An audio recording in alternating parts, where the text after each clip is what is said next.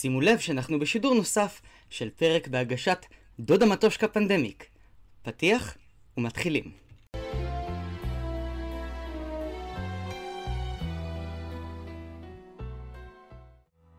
שימו לב לנרי לבנה אשר נמצאת עימי היום מעבר לקו. הנה בבקשה, מחוברת, זה המודם. מה שלומך? אה, בסדר, אדוני מוורשה, גברתי מוורשה, או מכפר קטן? אני מכפר קטן, כן. זה לא, זה לא היה באזור שלך, את... אה, הכפר, הכפר, הכפר שלך אה, הגיע בכלל מטטואן במרוקו. בואי נשים את הדברים על שולחן. גם כן? וגם מבנדיקובצה. שזה בהונגריה. בהונגריה. אני הגיע מקום, היה לי גם אבא. כן, אבל אני עליי לומר ש... מה זה חיה לך אבא? מה זה חיה לך אבא? לאחים קרמזוב חיה אבא. ובכן, גם לאחים לבנה היה אה. אבא. עוד באותו סגנון. זה היה האיש הכי גבוה בחיפה, קראו לו לבנה הגבוה. והייתה לי אימא, שהייתה הכי שמנה בחיפה, וקראו לה הדסה שמנה. והנה התוצאה.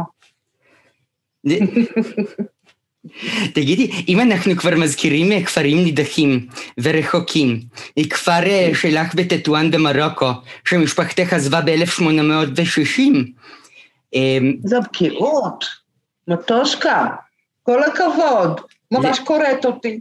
לשם כך אני נמצאת כאן. רציתי לדעת האם עשית פעם איזושהי השוואת אה, חוויות עם חברתנו עליה השלום נינה פינטו בקסיס? מי זאת? נינה פינטה בקסיס? היא כתבה את הספר מחר אני הולכת, והיא הייתה מוצאה לא מטטואן. היא לא הלכה, אני לא קוראת ספרים של אנשים שאומרים מחר אני הולכת ונשארים. סליחה. לא, היא מתה. היא לא, אה. היא לא נשארה. כמה זמן אחרי שהספר נכתב היא מתה? שנה? זה הרבה זמן. לא, אני, אין לי, אני, בגלל שאני מסדרת לעצמי אזרחות פורטוגלית, אז אני נאלצת להתמודד עם חומרים משפחתיים. המסקנה הראשונה היא שכמות המטורפים במשפחה של אימא שלי זהה לכמות המטורפים במשפחה של אבא שלי. כ-90 אחוז לדעתי. ועם זאת, עד שהגיע, עכשיו קודם כל נשים את הדברים על השולחן. מחר אני הולכת, זה יצא אחרי שהיא כבר הלכה, היא כתבה את זה על ערש דווי, ערש דווי. ולכן. דוי, כן. כן, ומכיוון שמשפחתה מטטואן במרוקו, חשבתי שיש לכן איזשהו... אנחנו באות לרגשות של ועד העדה. כל הזמן. ראי, אה, אה, גברת אחרת מעידה לה שהייתה אצלי לפני כמה ימים נילי צרויה, גם היא מקורה בטטואן אשר במרוקו. איזה מהצרויות? איזה צרויה? נילי צרויה.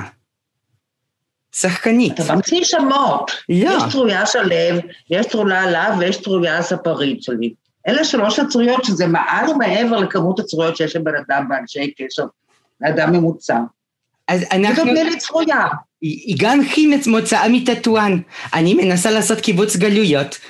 לא הלך לי. יש לי רק כחמשת אלפים קרובי משפחה ישירים, ואין לי צורך בין האנשים הלא מתפקדים בסופים. תגידי, אה, אה, את אמרת שיש איזה עניין ככה פסיכיאטרי במשפחתך מצד אה, אביך עליו השלום, אמך...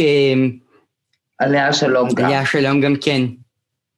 הם אמרו הרי שלום באותו יום. באותו יום? באותו יום, ברווח של חמש ורבע שעות. קודם אבא שלי מת בנהריה, אחר כך אימא שלי בחיפה. אה, זה צירוף מקרים. כמה את? אני? בת כמה את? לא שואלים אישה בת כמה את. אני נראית פחות, אבל בת כמה את? בואי נאמר שעוד בימי השפעת הספרדית אני חייתי בשדולה למען האנגינה האשכנזית. כן. כן. אז לפני 23 שנים כתבתי כתבה שנכתבה שלושה שבועות לאחר מות הוריי כי ביקשו ממני. אה, אני כתבתי כל יום נגיד 1,500 מילים, הלכתי לישון, קמתי בבוקר, הכיתי, מחקתי אלף מילים, וככה במשך שלושה שבועות כתבתי את זה, והכתבה הזאת שהביאה לידיעת הציבור, דבר מותם של שני אנשים שלא סבלו אחד את השני, ובכל אופן היו חייבים למות באותו יום, כדי שחברים שלי יגידו שאני גוזמנית. קרן התחתנתי פעמיים אותו בעל, וילדתי תאומים, ואז גם שני ההורים פשוט יש לי חיים נורא, היו לי חיים מוגזמים, היום נורא משעממים. אפורים כחולצתי. אה, אבל אה, אז הכתבה הזאת הייתה נורא, קיבלתי לה שלושת אלפים מכתבים בדואר, כי בקושי המציאו כבר את האימייל, אבל לאנשים לקח זמן להסתכל, זה לפני 23 שנים. אז לכן אני מתפלאה שבתחקיר הכל כך מקיף שעשית, זה נשמט מידיעתך. אני שוקלת להחזיר לך את העבודה ללא ציון. רק תגיד. אז בסדר, אני אתקן את uh, מה שאני פספסתי כאן, כי באמת זה, זה מרוב שיש אלייך פרטים, קשה להבדיל בין הטפל לעיקר, בין הסנסציוני לפוזיציוני, אך עם זאת, אני אתקן, כי את אומרת שאת, יש לך שני צדדים משוגעים, וגם yeah. שהגיע מבחוץ. ליאור שניצר, כן. אשר היה בן בית אצלך, ילד מאומץ, מה שלמה? או, הוא נמצא, אה, פעם אחרונה שבדקתי, בבית משוגעים בהולנד בעקבות הסתבכות בהימורים. אז תראה, קודם כל, תראי, סליחה. קודם כל זה מאוד מרגש אותי. ליאור שניצר, אחי, מכיוון שגדלנו, כמו שאמא שלי כתבה לי בקורות החיים, מכיוון שנולדנו וגדלנו בבית הרמוני, אמא שלי כתבה בבית. בבית הרמוני, ספוג בתרבות, במוזיקה, ועוד שקרים אחרים, אז אחי מרוב הרמוניה ברח מהבית כשהוא היה בן 16, והלך להתגורר על החול באילת, בשפת הים. זה היה בסוף שנות ה-60, שאז עברו לאילת אך ורק פושעים ואחים. מכיוון שהיה מאוד גבוה, אז הוא אמר שהוא בן 23, אבל הוא היה בן 16. ואז, חודש לפני גיוסו לצבא, הוא חזר הביתה. הוא הביא מתנות להורים שלי, שכל השנה, כל השנתיים לא דיברו איתו, כי מה יגידו השכנים אם ידעו שהוא באילת? ליתר ביטחון הם גם לא נסעו לבקר אותו. אני, עולמי חרב עליי, כי אני בדעה שצריכים לפחות ילדים כמספר ההורים. זה לא פייר שני הורים, מהסוג שהיה לי על אחת. צריך למלא את השורות. אה? כן. הוא בא והביא שתי מתנות, לאימא שלי המורה והמחנכת הוא הביא סוליית חשיש, ולאבי הוא הביא את אלבום מלחמת ששת הימים. הוא בא עם עוד שתי מתנות, שני חבר'ה שהוא רכש באילת. אחד היה בן 26, וזה היה ליאור, והשני היה בן 24, וזה היה שלמה אחד, שהציע לי לברוח איתו מהבית ולהתחתן. אני הייתי אז אה, בת 14, אבל, אה, והוא גם הבטיח לי שאם אני אתחתן איתו, יהיה לי בית עם שני ביצים. מורשים, שזה מאוד חשוב. הבעיה שהוא כתב את המכתב המרגש הזה עם טעויות כתיב, והבעיה שתמיד הייתי שרמוטה, מיד הראיתי את זה לליאור ולאחי, אחי אמר לו, אל תהיה חבר שלי ואל תדפוק את אחותי, דברים מהסוג הזה, חוכמות גבריות כאלה. אחי לצערי הוא זכר אלפא, הוא לא יראה את, ברור לך שלא יראה את הזום הזה. ו... ליאור הפך לאור של חיי, עכשיו אני אומרת את זה ברצינות. הוא פשוט הבן אדם הראשון, בניגוד לאחי ולהוריי שהקפידו להסתיר ממני את הידיעה שאולי אני טיפה מוכשרת למשהו, ליאור היה גם יפה תואר ב... הוא היה שני מטר וסנטימטר אגב. ועכשיו כל מיני נשים, כל מיני חברות של אחי התאהבו בו, וכל מיני כאלה וזה, והוא נסע, עבר לגור ברמת הגולן, זו הייתה הפעם היחידה עד אז שהייתי ברמת הגולן, ואז יום אחד הסתבר אה, שכל מה שהוא אמר לנו הוא שקר, אבל כל מילה שהוא אמר, שאבא שלו זה לא הוא, לא העיתונאי, אלא אבא שלו עבד בבורסת יהלומים, שהוא לא היה בדיוק לוחם קרבי בצבא, אלא עבד ביחידת הכלבנים. לי זה לא שינה, כן? אבל מיד אמא שלי ואחרים, ואבא שלי שלא סבל אותו, החליטו להיעלב מזה שהוא לא אמר אמת וסלקו אותו מהבית, זו הייתה טראומת חיי, אני אומרת לך. כמה שנים לאחר מכן גם אחי פתאום הבין שזה היה נורא ושהוא היה אכזרי, והוא ציווה לי לחפש את ליאור שניצר. שאז אגב, לנו לא היה קראו, לא היה קראו אצלנו בשם ליאור שניצר, הוא אמר ששמו ליאור אלכסנדר. איכשהו מצאתי אותו מתישהו מקץ שנים בפייסבוק, והוא התנפל עליי בפייסבוק, הוא ראה שאני משעממת. אז אה, טוב, גם אני אעבור לטלפון. לא, אני מנסה לכבות את זה. יש כזה כפתור, צד. זה, זה, זה מאוד קצת משונה לי. רגע, זה טכנולוגיה, מה לעשות, אם זה לא קשור לחצפנת מידע סודי, אנחנו לא, אין לנו דרך להתמודד עם זה. בכל מקרה, אמ, אז... איך שמעת שבאמת משוגעים? גם הבנתי שהוא נעשה נורא פשיסט, גם בתמונה כבר לא היה לו שיער מקסים שהיה לו פעם, וזהו, אבל תדע לך שזה רובץ עליי ועל אחי, עליי פחות, כי אני לא השתתפתי בגירוש, אני רק בכיתי. אבל אה, זה כמו לסלק כלב מהבית. עכשיו, כלב, משהו חיובי שאתה לא יכול לזרוק את הכלב שלך לרחוב. ובעיקר שהוא היה נורא חמוד. אני זוכרת שיר אחד שהוא כתב, הלכתי למיין זיתים ונמצאתי מזיין מתים. לא שיר גדול, אבל זה מסוג השירים שהוא היה כותב לי. מה עוד? כמה נחמד. אה, אה, ראי, כאשר אנחנו נדבר ככה על ילדים וכדומה, אני ככה הייתי רוצה לדבר איתך על מקרה שהוא היה מאוד רווח בפולניה, אוקיי? בארץ ישראל... מה? בערבות פולניה. כן, באזור של פלך. אנחנו בפחות מפותחים, אנחנו ב... יש קצת בעיה, מרוב... כבר קטן, מה שקוראים כבר קטן. זה, אז מה שקרה זה שאת כאשר הלכת לעבוד בעיתון חדייבר ופגשת חנה זיימר ושם היא שאלה אותך את השאלה החגיונית ביותר, כמה ילדים יש לגברתי? ואת אמרת לה שלושה. והיא, אם זה היה בפולניה, היא הייתה מניחה לך אקדח על שולחן ואומרת, תסתדרי, זה יותר מדי. היא לא יכלה בגלל שהייתה עסוקה בלטבול קשה של לחם ולבן, כי הייתה בפליטה. אה. היא יכלה רק אבל קשה. היא וגם הפקידה המאוד אפרורית, שישבה בקצה השני של שולחן, איזה קיפודה כזאת, ישבה בקצה, כן, היא אמרה לי זה יותר מדי. יותר מדי שיש לך שלושה ילדים. מה עושים עם אינפורמציה כזו? מה שאני עשיתי, כי לצערי עוד לא הייתי הפוליטיקאית המדהימה שאני כיום, וקמתי ואמרתי לה, את יודעת מה, גם אם הייתי יודעת בזמן העשייה, שאגב מאוד נהניתי ממנו, של הילדים האלה, שזה מה שתגידי, בכל זאת הייתי עושה אותם, ואני לא רוצה לעבוד אצלך. והלכתי גאיונה בדרך, בטח נתקלתי בעציץ, כי כשאני עושה קואורדינציה אצלי זה לא משהו. anyhow, כמו שאומרים בפולנית. אה, אגב, אני מאוד אוהבת פולנית. בגלל ארתור רובינשטיין, הוא עושה עליי המצום וגם, וגם שופן. שני פולנים שנרי אוהבת במיוחד. אז אה, כמובן שכל פולני בעל שכל קם וברח לצרפת, כמו מארי קירי, גם וכל מיני כאלה. זה, אז, זו, זו הייתה בעיה, שמארי קירי. היא, היא ברחה לצרפת, אבל כאשר היא, היא ניסתה לעשות את הניסויים האמיתיים שלה, היא ערכה אותם בחופשת מולדת בכפר שלי. ירצי.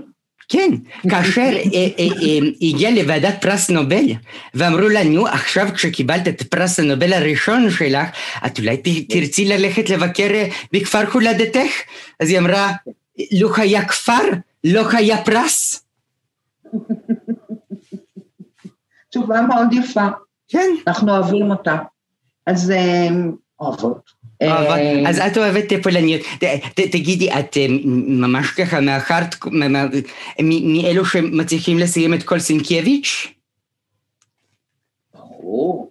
אני אפילו יודעת את ההמנון הפולני, שורה אחת. Jeszcze Polska nie zginęła. זה לימד אותי אה, שבח וייס. לא כל הפולנים. אז...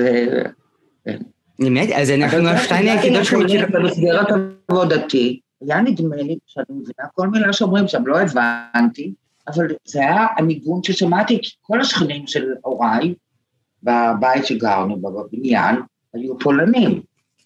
בחיפה. פשוט הרגשתי קצת בבית. נא, בפולין. בפולין? אבל זה, זה לא הפולניה שלנו, זה לא הפולניה של uh, uh, לשים על עדן החלון או על המתלה כביסה טיעונים שהתייבשו. כן. זה פחות בפולניה פולניה, זה ישתמר רק פה. או הדג. המלוח. איך אני אוהבת, אתה אוהב? את אוהבת? דג מלוח? דג מלוח. זה נורא. אולי גם פירוגי. גם פירוגי זה טוב. יש סיבה שבכל העולם את הולכת ורואה מסעדה סינית ומסעדה איטלקית ומסעדה צרפתית, אבל איפה תראי מסעדה פולנית? אה, ליד הבית שלי, פה בתל אביב, אמנם קוראים לה וילנה, מה שאומר שעכשיו זה כבר שייך לליטא, ויש שם רגל כרוסה רוטטת כמו הצלוליטיס שלי, נהדרת. איזה נהדר. תגידי, את עדיין גרה בעוטף רבין? לא, עכשיו אני בעוטף דיזנגוף. אה, זה נחמד. כן. אני אף פעם לא הבנתי מה זה עוטף רבין. אני יודעת אבל... כן. הרחובות שליד כיכר רבין. לא, אני, אני, אני פשוט יודעת בוודאות מה זה לא עוטף רבין. שכפ"ץ. כן. תגידי, אה, אפרופו חובשי כיפה ושביסים, אנחנו ככה נמשיך בדרך אה, לרגע שבו ככה הצבאייך נמרטו ככה לאט לאט וזה כאשר אישה באשר בעלת שם חושני יוכבת סקס קראה לה חביבתי. לא, קודם כל היא שמה עליי, זה החודש היה חודש אוגוסט. חודש חם במיוחד ברחוב החזון איש בפני בה. לא מקום שנודע במזגניו. כאן שלא היה מזגן. התיישבתי בחדר. אישה צעירה יחסית, עדיין עם זרועות דקות וחטובות.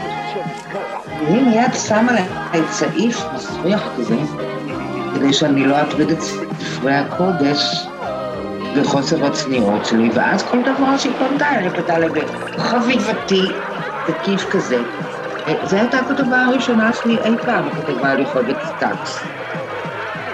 שמה שמאוד עצבן אותי, שחודש אחרי זה היא הועתקה מכל העיר שהיה פעם עיתון מצוין, על ידי אה, אחת שמתה כבר, לא זוכרת את זה המשפחה שלה, פשוט הועתקה הכתבה לידיעות לשבעה ימים, עם קרדיט לא שלי, ואז דיברתי עם העורך שלי, שגם הוא איננו בין החיים יותר, והוא אמר, אין מה לעשות, אנחנו עיתון מקומי והם עיתון ארצי.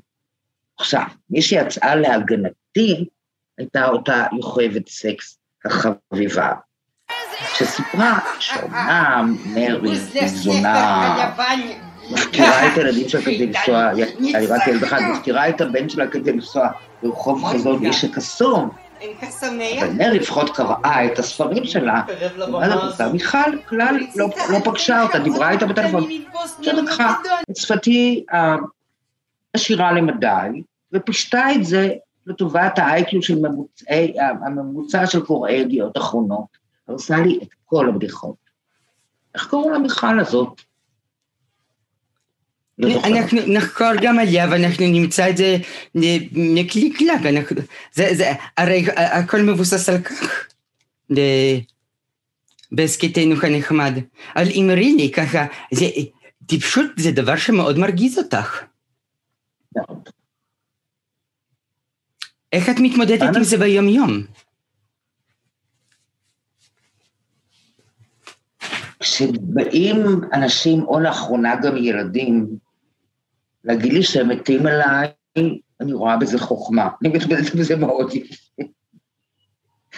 אה, כשמתחילים להתווכח איתי אנשים טיפשים, אני בן אדם שלא צועק, אני פשוט נעשית כל כך שנונה. שנינות בלתי נשכחת. בלתי נשכחת יוצאת uh, משפתיי, אני פשוט מנסה לא להיפגש עם אנשים טיפשים, כי אין לי סבלנות. באמת אין לי סבלנות.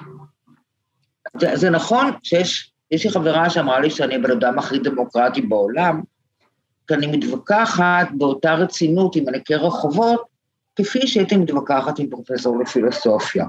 אני מצפה ממנקה הרחובות שיבין סאבטקסט, אירוניה, סרקזם, הומור, ומשחקי מילים, וכמובן את האלוזיות, את ספרות העולם, שאני משרבבת, כי אני נעשית נורא חכמה כשאנשים הם נורא טיפשים. זה, זה דבר שהוא מאוד קשה, זה מוצאים את... אה, זה... אני אישה קשה, לא שמעת שאני אישה קשה? נרי חביתי בינינו, את בלתי. כן. כן. נכון. זה קורה, אבל אה, עם זאת, יש, אה, מה שיפה זה שאת ככה איזה נצר אחרון לאנשים שבאמת יכולים לטבור בתוך ספרות וככה לעבור את כל יריד ככה הבלים מכרך לכרך. כן, אני יותר בקשר מאשר אמיליה סדלי. אם כבר הזכרנו את יצירתו. אז מה? לא, אני כשהייתי ילדה, אז קראתי נורא הרבה, זה היה הבריחה שלי עם המציאות, הייתי קוראת מתחת לשולחן, מתחת לשמחה, בשירותים, בבית ספר בעיקר וזה, מה שנקרא ספרים לא לגילך.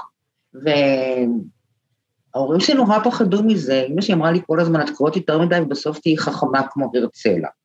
הרצלה הייתה אחותה הצעירה של אמי, נפטרה לפני שנה. אמ, הייתה, הייתה בת 94, זאת אומרת, זה גיל הגיוני, יותר משאימא שלי שתה בת 72.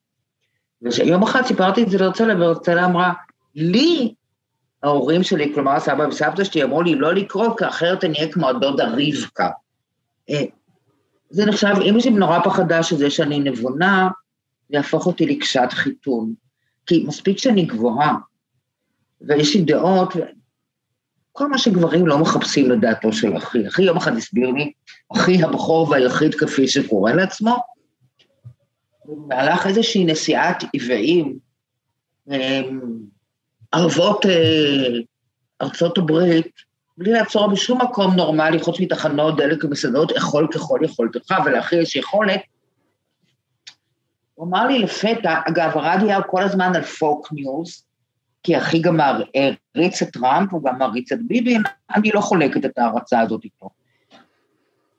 ואז לפתע אחי הסתובב אליי ואמר לי, את בטח חושבת שאת מבינה גברים. אמרתי לו, חלילה, אני אחרונה. עכשיו הוא אמר לי, את בטח חושבת שגברים מעריכים נשים אינטליגנטיות עם חוש הומור. אמרתי לו, שמור השם. אז אני אגיד לך מה גברים אוהבים, מה חשוב להם באישה. קודם כל שיהיה לה תחת גדול ויפה, והדבר השני זה שלא יהיה לה דעות. אמרתי לו, צביקה, אני כל כך... כן? לא, אני חשבתי... לו, כל כך מעריכה את זה שאתה אומר לי, זה חבל שאימא לא זכתה לשמוע. דווקא התחת שלי לא גדול. זאת אומרת, אני כולי גדולה ולא תחת דווקא צנוע, ודעות יש לי פה ושם. אמ, זהו.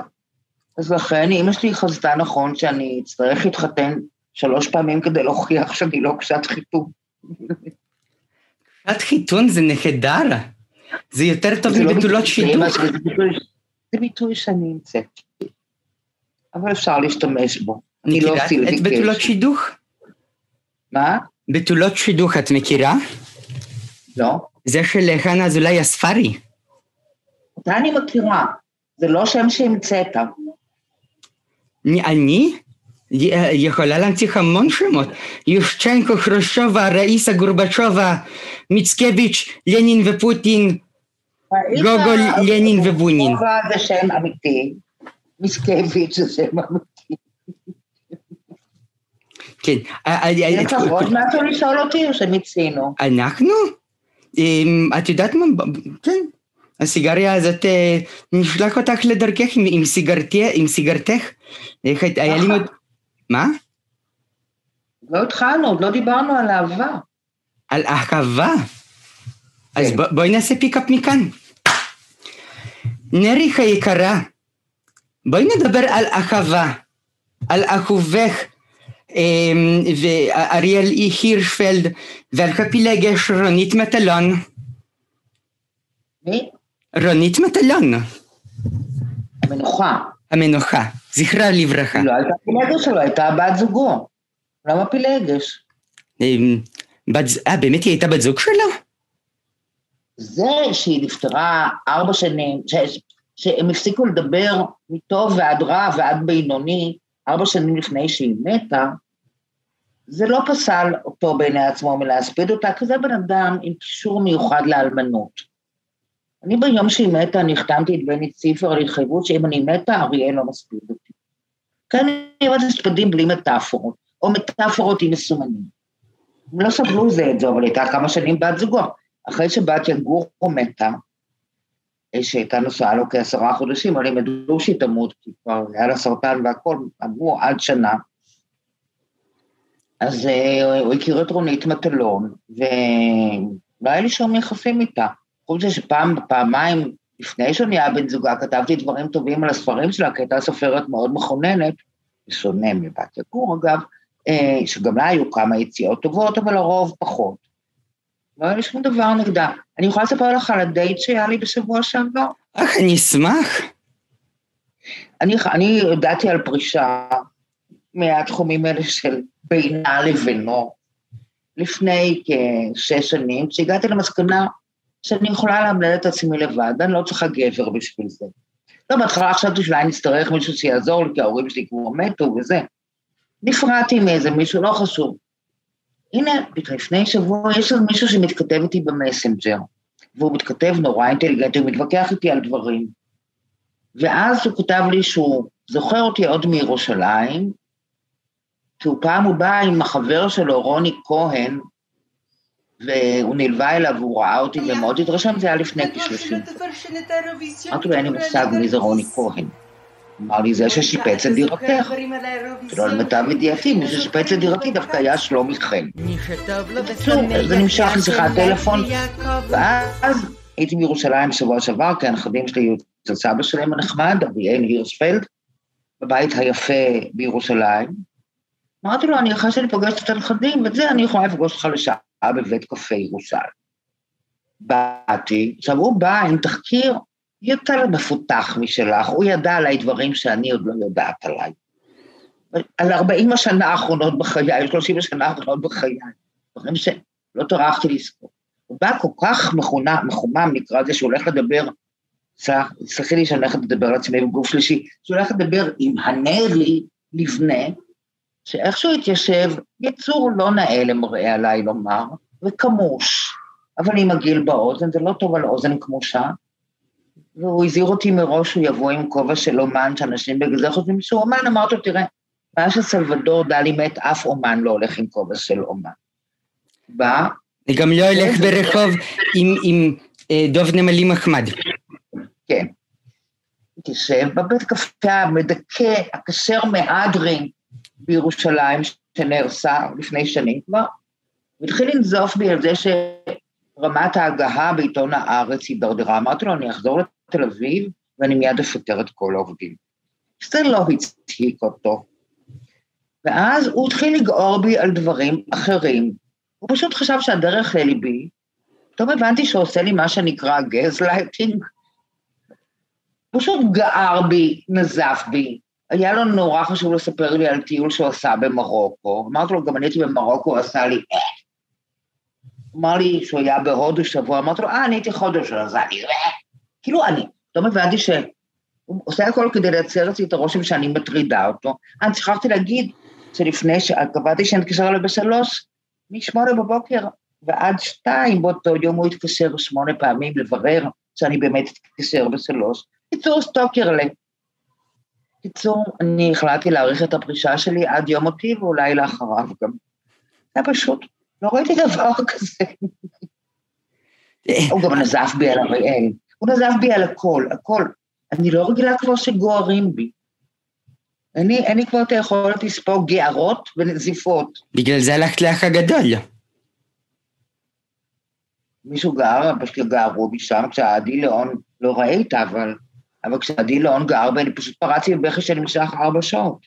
אני לא עומדת בזה, אני לא יכולה שצועקים עליי, זה ישר מחזיר אותי לצעקות של אבא שלי, שאני לא אוהבת להיזכר בהן. מאז שאבא שלי הפסיק לצעוק, אף אחד לא צועק עליהם, מי צועק עליהם? מה, אני צועקת על אנשים?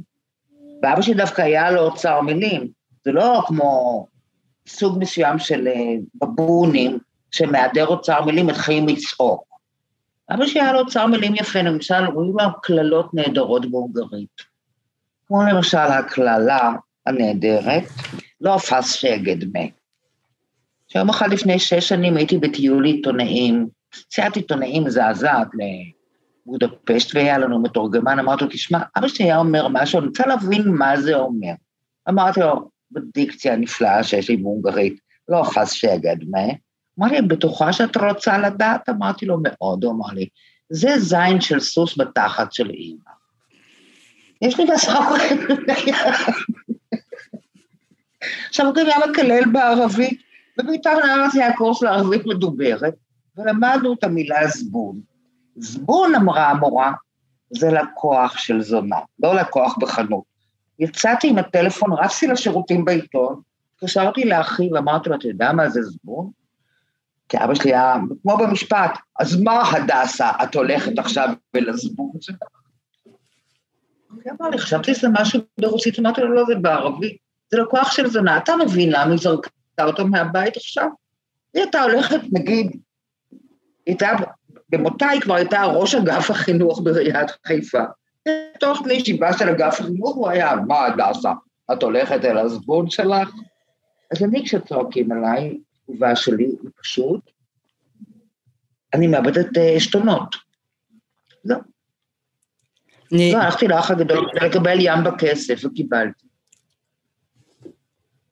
לא היה לי שום עניין, לא היה לי שום עניין להכיר את העם, ועכשיו, לאחר שהכרתי, אני מצטערת על זה עוד יותר. ממש. לא למדת לקח מחברתך אריאנה מלמד? היא לא חברתי. קולגדתך? לא. אוקיי. אוקיי. שותפה ל... ל... להיות קליע לריקושטים של אנשים צועקים אשכנזיים מתנשאים. מה אני חושבת על אנשים? שמה? דיסקרטיות זו התכונה שמייצגת אותי. דיסקרטיות. אני, מי שאחראי להלוויה שלי, ידידי ניר פלונין, שהוא, אני, הוא הצטווה להגיד בהספד אליי, היא מתה מרזון. היא הייתה רזה, רזה מדי. היא הייתה אישה סבלנית ומכילה, השאר הוא יכול לאלתר. וזה נראה לי שזה מתאר אותי יפה, אישה מכילה, סבלנית מאוד. אני יודעת מה, היה, מה תהיה המילה הראשונה בהמשך הנאום שלו. מה? אבל. סתם. מה תהיה המילה הראשונה? אבל. הייתה מכילה ואנושית וחברותית, אבל. ואז... גם כל כך תכתבו שבצר לי הצטחקתי. זה מאוד יפה. השומר בצר לא מצטחק. זה אני. האמת שכשצר לי, אני מצטחקת. אני חושבת שהדבר הכי נחמד להקריל בלוויה של בן אדם זה טוקבקים עליו. אמן יזיינו אותך עשרה פלסטינים והחמור שלהם בעזה. כאלה, כן? תחזרי בשחייה לפולניה. עכשיו, אין דרך ימית לפולניה. אני ביררתי, כל הזמן שלחו בשחייה לפולנה. צריכים לעבור דרך הדרדנלים שהשד יודע איפה זה. אי אפשר, אני לא יכולה לשחות. לא, יש דרך יותר קלה. אפשר פשוט לשחות עד גיברלטר כזה, אחר כך להמשיך בחתירה עד לים הבלטי, ואז לצוף ככה לענתך עד לנמל דנצינג. עכשיו זה שלנו. גירשנו את הגרמנים, זה מה שכל כך טוב בפולניה. בקרונות הבקר שהביאו את היהודים לפולניה, שלחו את הגרמנים מפולניה לגרמניה. כן. זה היכן האונר"א של הגרמנים, היכן. ניד... אני טרם ראיתי את הגרמני המחזיק מפתח לביתו בברוצלב, הוא מבקש לשוב לשם. לא, אבל חלק רוצים לחזור, איך קוראים לה? העיר הזאת שהבן שלי גרר אותי אליה. אה, שם משפחה. טרישצ'ובה. חלקם התחילו לאהוב את פוזנן, שהייתה פעם פוזן, ועכשיו היא שוב בערך. עיר משעממת ברמות שקשה לתאר. לא הבנתי. אפשר לאכול שם בזול, big deal, אבל האוכל לא אכיל. חוץ כאמור מפירוגי, שזה טעים, אבל עד גבול. אז התחילו פתאום כל מיני חברים שלי מברלין, התחילו, כל מיני חברים שלי מברלין שמיותר לציין, שכולם עד אחד הומואים. אז כי אשתם לא מפריעה להם, לא מקנאה באשתם. וכי גם כל החברים שלי בארץ, חוץ מאחד, שאני טוענת שהוא לא הומו, כי הוא אמר שהוא לא, ומה שבן אדם אומר על עצמו זה מה שאני מתייחסת אליו, אבל בעצם כל החברים... בואי נניח את בני ציפר בצד ונמשיך עם לא, לא, אני לא טענתי שבני ציפר לא הומו, כמו כן לא טענתי שהוא חבר שלי. אפשר להביא דברים על אבל הוא כן התראיין בפודקאסט, אה, אה, ואתם מוזמנים להאזין כמובן גם לפרקים בליצוק. היה מרתק, הוא בן אדם מאוד מאוד אינטליגנט. בעצם זה סלוגן ארוך מדי. יש לו גם חוש הומור, אם כי לא הוא עצמי. אז... אה, ואוסף עניבות ימות. אני רואה אותו. מה? ואוסף עניבות פרפר, אין דברים כאלה. אבל הוא הומופוב ממש רציני. הוא פעם אמר לי שכשהוא חושב על, על הומואים, הוא חושב על אה, טרגדיה ועצב. אמרתי לו, אבל איך אתה יכול? אתה, הבן שלך, זה, לא אמר. זאת אומרת, אנחנו, אנחנו, לא, אנחנו לא בתקופה שההומים מתאבדים כבר. אז אה, זה פשוט, יש לו איזה מין שנאה עצמית כנראה, זה בעיה שלו עם עצמו, אבל אה, גם המשחק שלו שם. אני הכרתי את אוטו וייניגר. יש כזה, מה? גם אני קראתי. אני הכרתי אותו, ואני, בוודאי, ולאחר שראיינתי את בני ציפר, זה הרגיש ככה די דומה. אבל יש בו, הוא אחרון המשכילים, זאת אומרת, לא, הוא, הוא האחרון ששייך עוד לדור של אנשים שחשבו שטוב להיות משכיל. נגיד, כשהייתי צעירה, פחות או יותר כשהטורקים הרהרו בעזיבת הארץ, אני, הרעיון שלי, באמת המטרה שלי בחיים הייתה להיות בן אדם משכיל. זה אידיאל שאין יותר לאנשים צעירים כמעט. לך יש, אני שדיברתי איתך בטלפון, אני יודעת, אבל uh, לילדים שלי יש, אבל זה, פשוט uh, לא רלוונטי יותר, ודאי לא רלוונטי להצלחה. באיזשהו אופן זה גם נתפס כמתנשא ואשכנזי ולהיות אשכנזי והרי נורא. אז uh, גם עברית תקינה נחשבת לסימן מאשכנזיות. Uh, או הטענה שפעם העזתי לטעון שמוצרט היה יותר מוכשר מאבי ומדינה, שעלתה לי בתביעת דיבה מצידו שהוא הפסיד בה, כן? כי מותר לי להגיד שמוצרט היה יותר מוכשר. לא אמרתי ששוברט, אמרתי מוצרט, אבל גם שוברט היה יותר מוצלח, הרבה יותר מוצלח. אני אומר לך... עוד מהאנשים האלה שהעיתונאים, הרי רוב העיתונאים הם בורים ונבערים. יש יוצאים מן הכלל, נגיד מורן שריר, הוא סופר אינטליגנטי, וסופר ידען וכל הדברים האלה.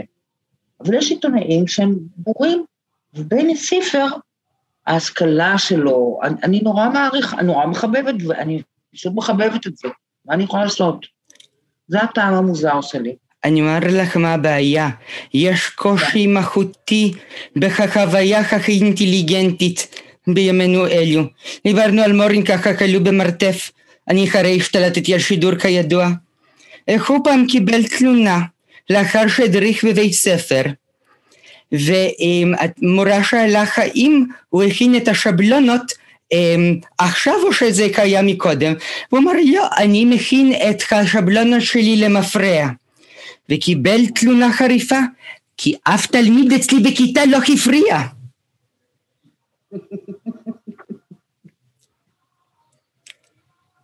בתור פולניה את מאוד מצחיקה. זה דווקא לא כל כך מייצג את העדה. נו, מה, מה, מה לעשות? צריך קצת הומור עצמי. אם לא היינו צוחקים, היינו קופים מקור בגוליאג. לא, בגוליאג, בגוליאג. אני חושבת, את יותר לטרזין שתה.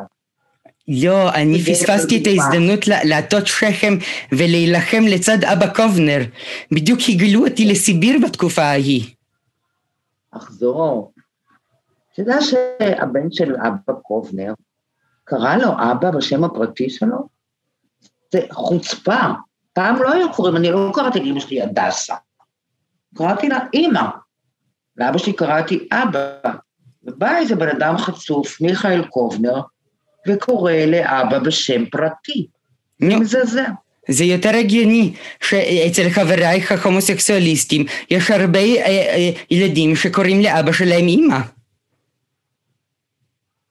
לא, אבל היה לי, היו לי שכנות זוג לסביות, שאחת מהן אילצה את בנה המקסים והמהמם לקרוא לה אבא. ואני במדרגות, אני ראיתי ברכה על הדלת, אה, ברוך הבא אבא. בדיוק כשהיא יצאה, היא ושערה הקצוץ, יצאו. אמרתי לה, מי זה אבא? חשבתי שהוא מתרומת זרע, מה, בהורות משותפת? היא אמרה, אני אבא. אמרתי לה, יש בזה משהו אה, הומופובי, כי את בעצם משננת לו את הלקח, ששתי נשים לא יכולות ביחד, ואין דבר כזה שתי אימהות. את אומרת לו, שאם את אה, הורה שלו, את אבא. התחיל ויכוח, ואז ננזפתי, שאני לא מבינה שום דבר בקביריות, בקביריות זה נכון. בכל אופן אני בת 200, אבל uh, אני חושבת שזה ממש עצוב. יש לו שתי אמהות, יש שני אבות. אצל רוב חבריי ההומוסקסואליסטים, שיש להם ילדים, לשני אבות אבא. והנה נחזור שוב פעם לנקודת המוצא. פולניה שעכשיו הקימו, אמ, קוראים לזה פייגשטאט. שזה כמו היה היודנשטאט, האזור נקי, גנרל גוברנמנט נקי מחומואים. ואני שואלת, פה, כן, איך... יש להם גם אה, פייגנראט, כמו ביודנראט, יש גם פייגנראט. יש גם, פייגנראט זה אמיר אוחנה. בכל מקרה, כן. אמ, כן. אמ, אצלם זה לא, זה היה אזור נקי, הם רוצים עכשיו מהערים, הצהירו שהן נקיות מפייגלח. זה חברים מאוד מכוערות. אה, נכון, ואני שואלת פולניה, מה נהיה ממך? מה זה? ירושלים דליטא? מה היה אומר אדם מיצקביץ'? מה היה אומר אדם מיצקביץ'? אני לא יודעת, אבל מכיוון שפורעים פולנים חפרו לתוך קבר שלו והוציאו משם את כל העצמות, אז אה, מה, לא ידעת? לא, סליחה, זה היה ואצלב... אה, לא, נו, הראשון שזכה בפרס אה, בספרות. פולני? כן, הראשון שזכה בפרס נובל בספרות. יז'י ישינסקי? לא. סתם אני... לא משנה, אדם מיצקביץ' זה פנטדאוש, נכון? לא, אז זה מישהו אחר. זה איתו, אנחנו בוויכוחים עם ליטא. למי זה שייך? כן. אגב, אם מדברים... בגלל שאני חושבת שפרדריק בעלי, פרדק שופן, שאני שונאת שאנשים קוראים לו שופן, יעני צרפתו אותו, שופן. אני לא חושבת שהוא היה סטרייט. אגב, שופן, בעלי, המנוח. אתה חושב שהוא היה סטרייט?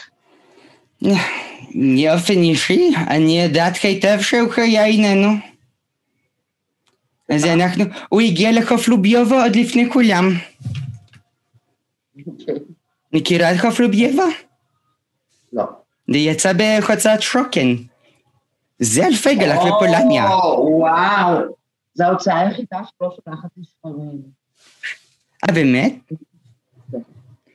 אך, נחמת קמצנות, זו תכונה משפחתית שנשלחת ספרים. קילאיות. קמצנות בדרגה של קילאיות.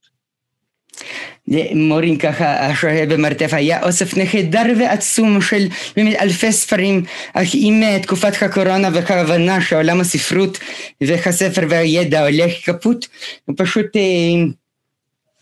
מסר רבים מהם לרחוב ולא שכח לחתום הקדשות אישיות. כן. היה איזה סרט דוקומנטרי קצת משעמם אבל מצוין על הספרייה, על ספריית שוקן. ראיתי את זה עד הסוף כי זה ממש, ראית את זה? את הסרט הזה? אני חושבת שזה היה בכאן 11. פשוט הסרט הייתה לו איזושהי בעיית עריכה, אבל זה היה מרתק. זלמן שוקן, היה, חוץ מזה שהוא גילה את עגנון, אה, ומימן אותו, אבל הייתה לו, הוא היה איזה חובב ספרים מטורף, הייתה לו את אחת מהספריות הגדולות באירופה, שהועברה כולה לירושלים. אה, זהו. שוקן, כן, הם גם היו אוסט-יודן, הם רוצים להגיד שהם יקים, אבל הם הגיעו מפולניה. זה מבוצ'ש כמובן. שבוש. כן. כן. לא, זה עגנון הגיע מבוצ'ת שבוש. זלמן שוקן, מהיכן הוא הגיע, אם אני זוכרת? גם מכבר. מפוזנן. לא, הוא היה הסנדק של סבו של מורינקה. זלמן שוקן, כן. הוא גם אימן את סבא רבא שלו, חיים חנני, שהוא היה פרופסור למתמטיקה. והוא הקים את אוניברסיטת בן גוריון בבאר שבע. זה הסבא רבא שלו? שלה? כן. שלנו, שלהם. אמ, אני רק קרובת משפחה, כן. אני, אני למדתי מתמטיקה באוניברסיטה, עובדה שאולי לא עלתה בתחקיר הנהדר שלך, אבל אמ, למדתי רק שנתיים מתמטיקה. אבל בסופו של דבר רצית לברוח הכי רחוק מחיפה לירושלים. נכון, היה מתמטיקה בירושלים. אה, כן? בעיקר היה מוזיקולוגיה. אני נסעתי, חיפשתי משהו שאין בחיפה. כי בדור שלי, בחורות עזבו את הבית רק כשהם התחתנו. אה, ואני רציתי ללמוד באקדמיה למוזיקה, והתקבלתי, אבל ההורים שלא, החליטו שהם לא ייתנו לי כסף. אז אמרתי, נלך על מוזיקולוגיה, זה הדבר שהכי פחות עניין אותי, תולדות התווים, תולדות הספריות המוזיקה. משעמם תחת. אה, שם ביום הראשון פגשתי את גרושי לעתיד. הוא מכיוון שהייתי מאוד כיתה להשגה נדרש שבוע שלם עד שעברנו לגור כי הייתי צריכה לנסוע לחיפה, לגמור עם החבר שלי שהיה מרצה שלי במתמטיקה, והיה צריך לנסוע לפרדס חנה, לגמור עם החברה שלו, הספורטאית. ספורטאית, בטובת לב. זהו. אבל אה, כן, עברתי גם, עברתי ולמדתי מתמטיקה ומוזיקולוגיה. את מוזיקולוגיה עזבתי באמצע השנה, כי אמרתי, מה אני צריכה? אריאל כבר גר איתי. זהו, טוב, נו, אני משעממת. לא, תקשיבי, כל דבר צריך זה רק להקשיב, להאזין, לרשום, ואחר כך להוציא נגד כל שאר האנשים הבאים שיבואו בתור, ויתראיינו גם כאן אה, בהסכת. מה שאני רוצה רק להגיד, שבה לא היה לי, זה גם טור שכתבתי, אבל שהתפרסם השבוע, לא היה לי אינטרנט ארבעה ימים.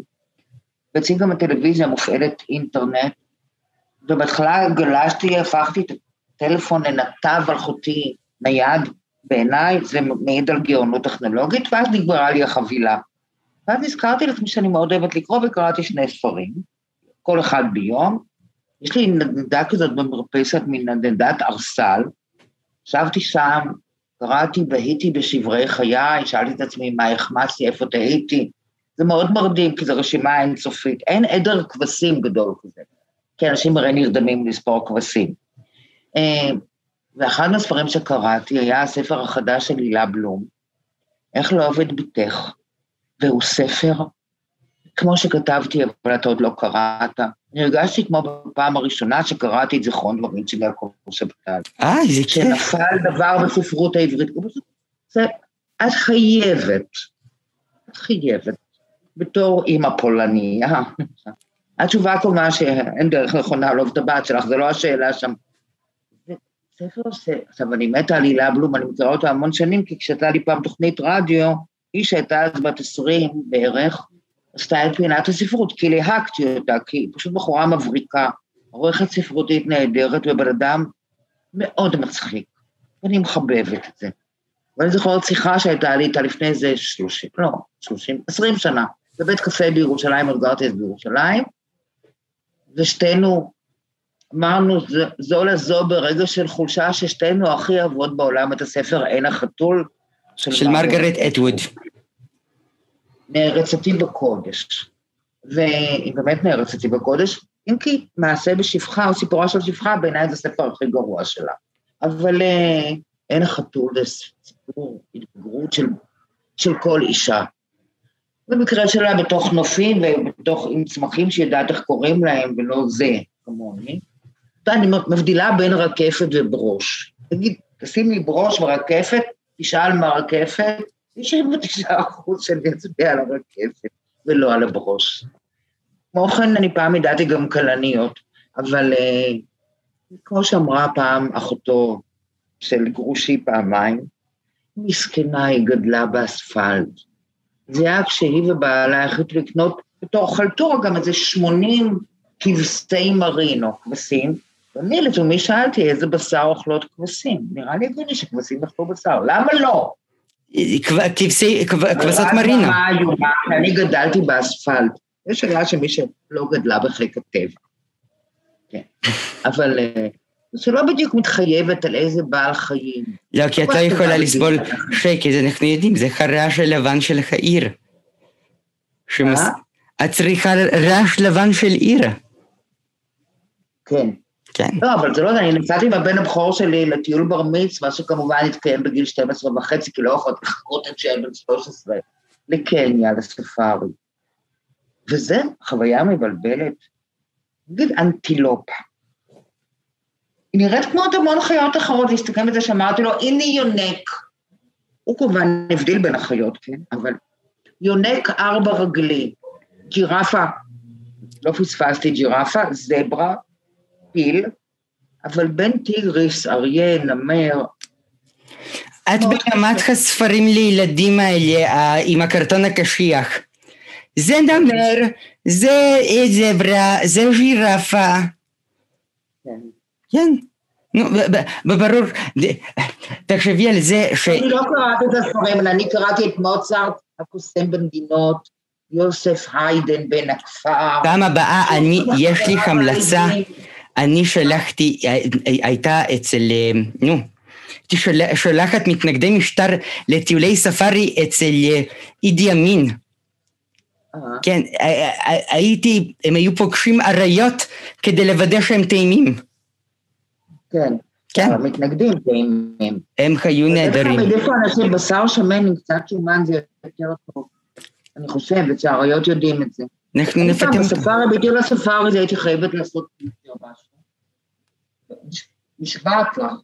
כמו שאני חיה, ככה אני אמות אם אני משקרת. זה ציטוט מאבא שלי. פתחתי את המכונית הזאת, שכחתי, הקומנד קראו לו, המכונית הזאת שנוסעים בה, בטיולים ודרכים. ירדתי, הלכתי לעשות פיפי, ומולי עמד אריה או טיגריס או נמר, או משהו כזה, ממש במרחק, שאפילו בעיניי קצרות הרוי אי אפשר היה לפספס את זה. גמרתי לעשות פיפי, רכסתי את מכנסיים, חזרתי והמדריך צרח עליי, אבל אריות לא. הייתי אז מאוד רזה, אני חושבת שבגלל זה הוא לא התעניין בי. אריה, גם הוא דחה אותי, לא רצה אותי, כולם דוחים אותי. לא, את לא יכולה להתערף מכיוון שהמטרה אה, אה, שלך זה למות מזה שהיית רזה מדי.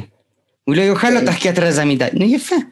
אריה מורעב, כמו אריה האחרון אה, לא, באפגניסטן, בגן החיות. הייתה, היה, לא משנה, אנחנו נמשיך ככה לנצח, אבל היה לי כיף נורא לדבר איתך, נרי. גם לי. שעה שלנו. בסוף כולה נהיה נחמדה. איזה כיף. ומה שחשוב... ומה אבא עושה. אני מאוד מעריכה את זה. ההורים שלך, הם נושמים את הפרחים מלמטה. איזה פרחים? היית פעם בבית הקברות בחיפה, פרח אחד אין שם. אתה שותל באים הנכים ועוקרים. וחיפאים. אני לא באמת יודעת, כי לא הייתי בקבר של הוריי 20 שנה, מתוך 23 שהם מתים. כי אין לי עניין במה שנשאר מהעצמות שלהם, הם בליבי תמיד. אמן. אמן. טוב, אה, הדרך הכי טובה היא לחקק בליבו או בליבה של בנך או בתך, היא לעשות לו טראומות. הוא לעולם לא ישכח אותך.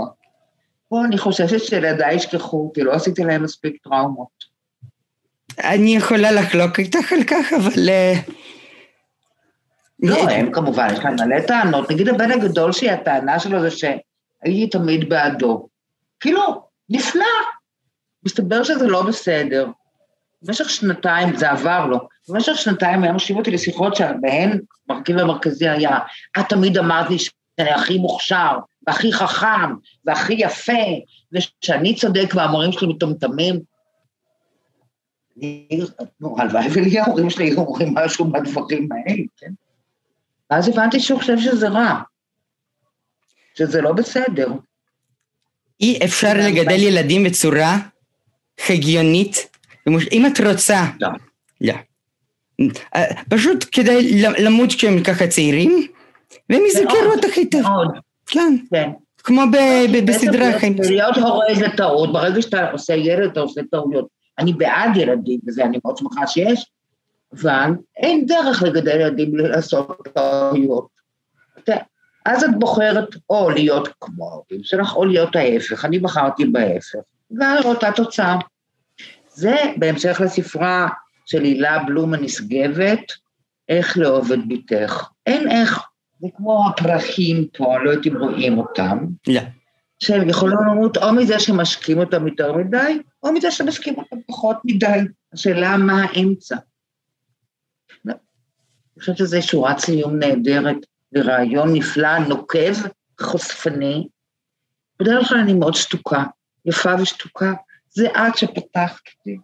אה, איזה כיף. תודה רבה לך.